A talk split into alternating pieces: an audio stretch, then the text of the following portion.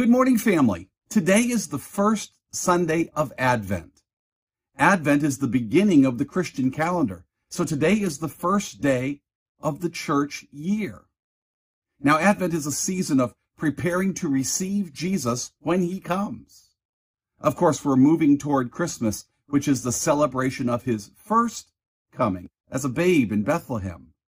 But Advent is also a reminder to us that we are Advent people all year long. We await the second coming of Jesus.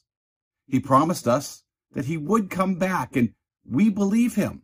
So we wait and we watch, we hope and dream. We look and long for the day that he appears to us, right? So while it's not Christmas yet, it is the season of Advent. This morning, let's turn our attention to the book of Matthew, where we will hear Jesus talk about his return. Matthew chapter 24, verses 36 through 44. Hear the word of the Lord. No one knows the day or hour when these things will happen, not even the angels in heaven or the Son himself.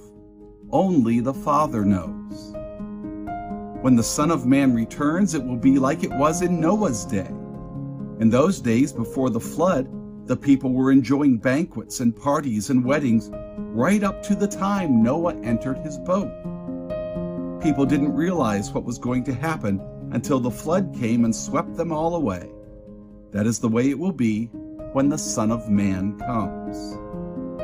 Two men will be working together in the field. One will be taken, the other left. Two women will be grinding flour at the mill. One will be taken, the other left. So you too must keep watch, for you don't know what day your Lord is coming. Understand this if a homeowner knew exactly when a burglar was coming, he would keep watch and not permit his house to be broken into.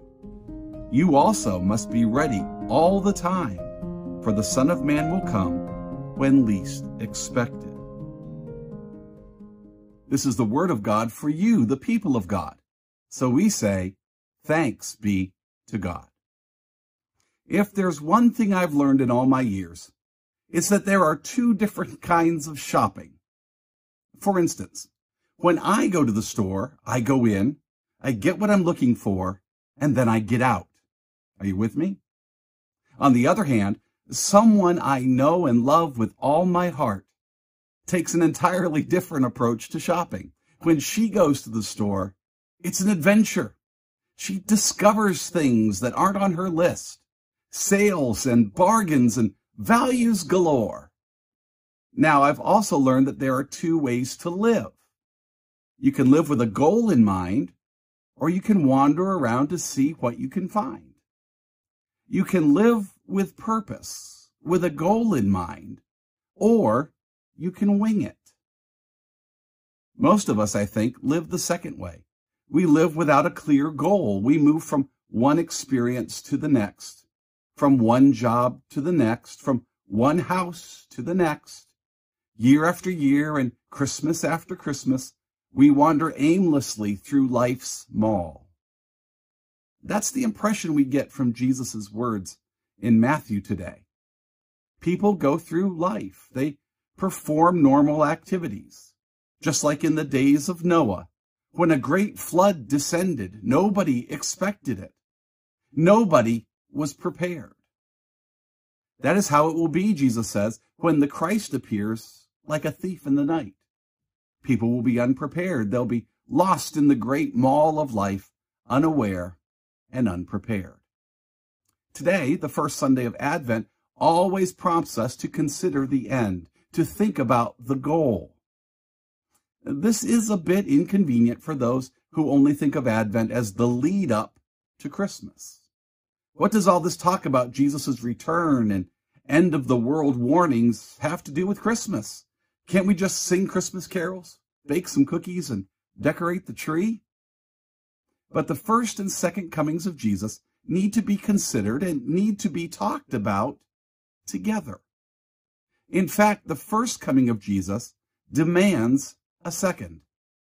If Christmas is about God becoming a helpless child and all the hopes and fears of all the years coming together in Bethlehem, then he must return.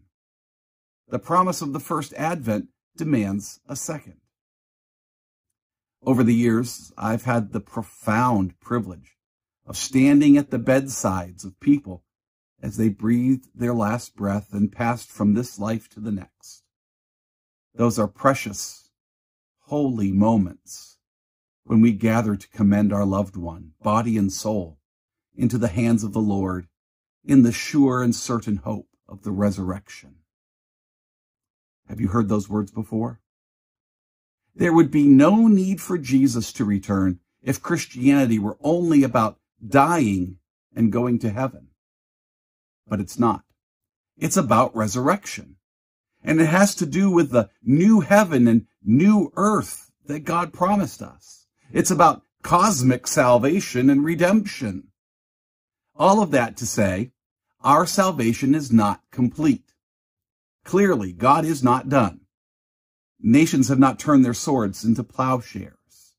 They have not made pruning hooks out of their spears yet. And without the hope of peace when Jesus returns, our Christmas candles would flicker and die next to the atrocities in places like Yemen and Ukraine, as well as the threats from global warming, nationalism, and war. So here we are in Advent.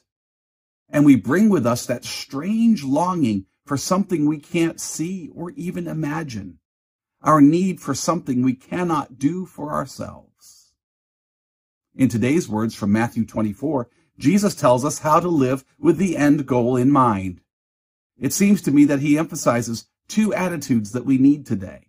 First, we must be steady. And second, we must be ready. First, Jesus calls us to be steady. There's a built-in tension in this chapter of Matthew's gospel. Jesus was talking about the signs of the end. Nation will rise up against nation, he said.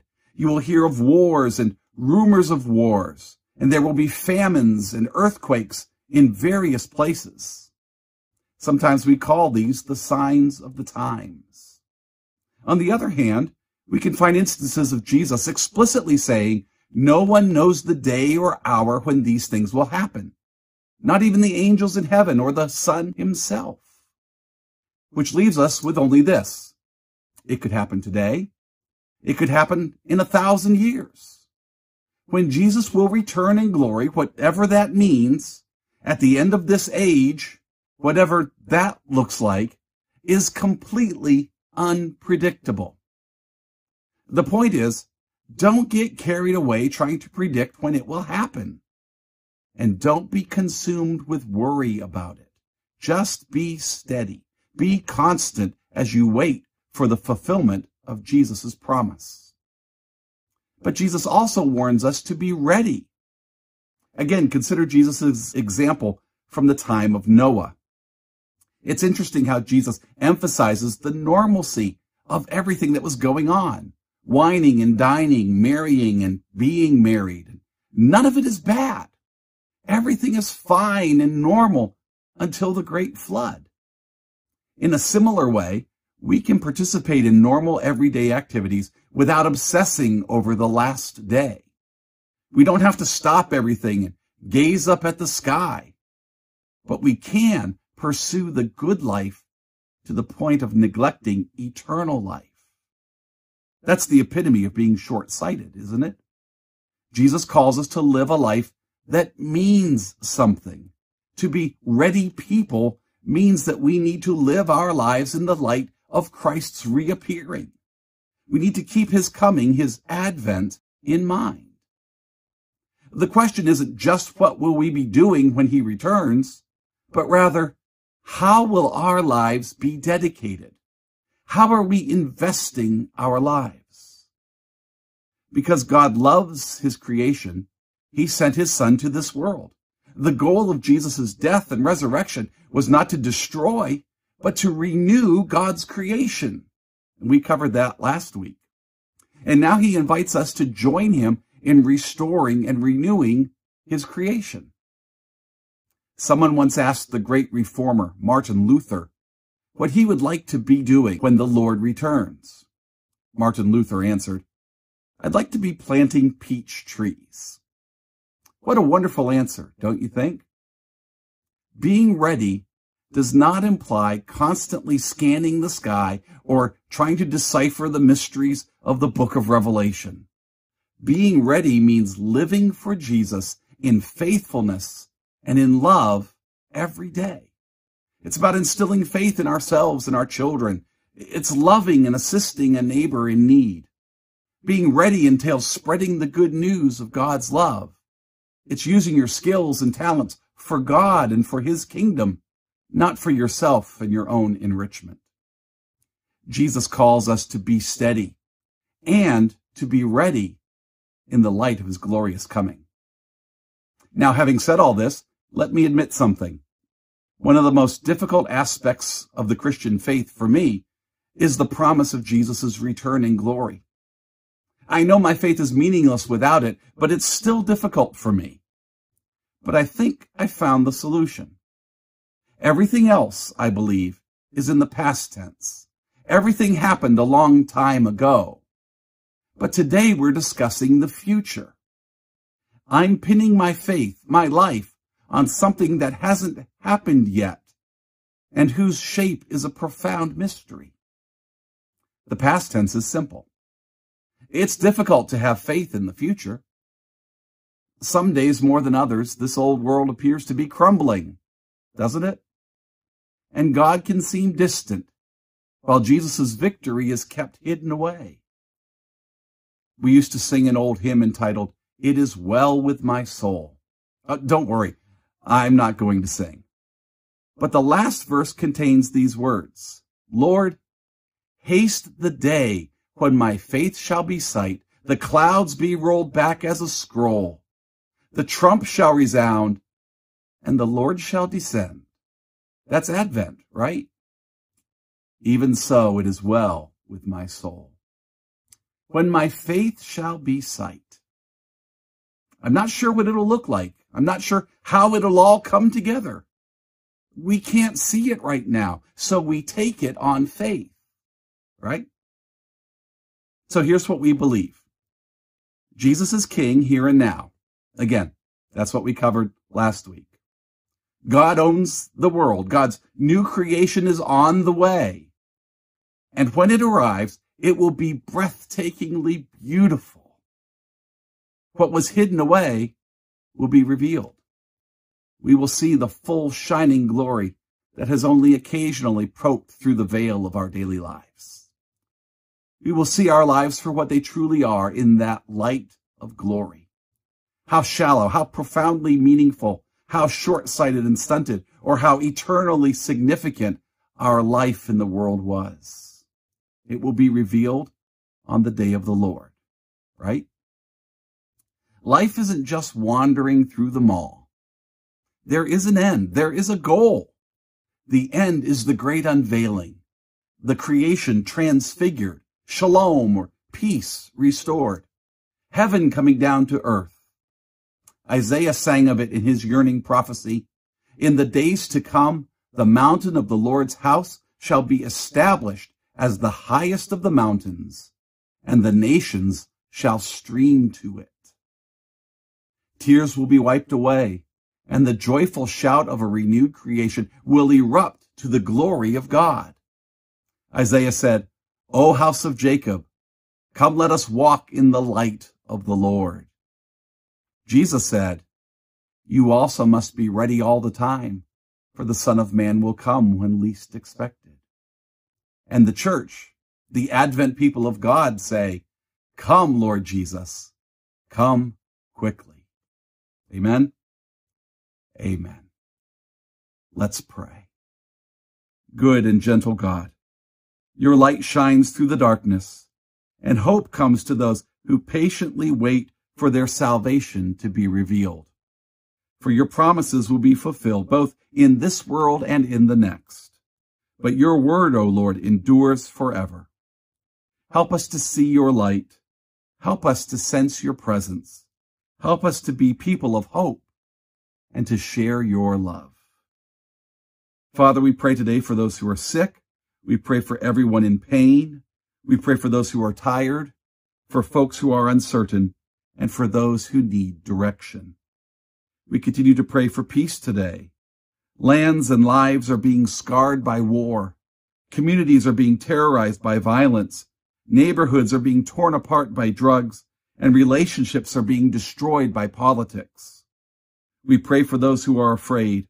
We pray for peace for anyone and everyone who feels stress, pressure, and uncertainty today. We ask for justice. Fill us with your spirit to work for peace, to bring justice, and to show grace and mercy. You made us out of love, and you created us to love.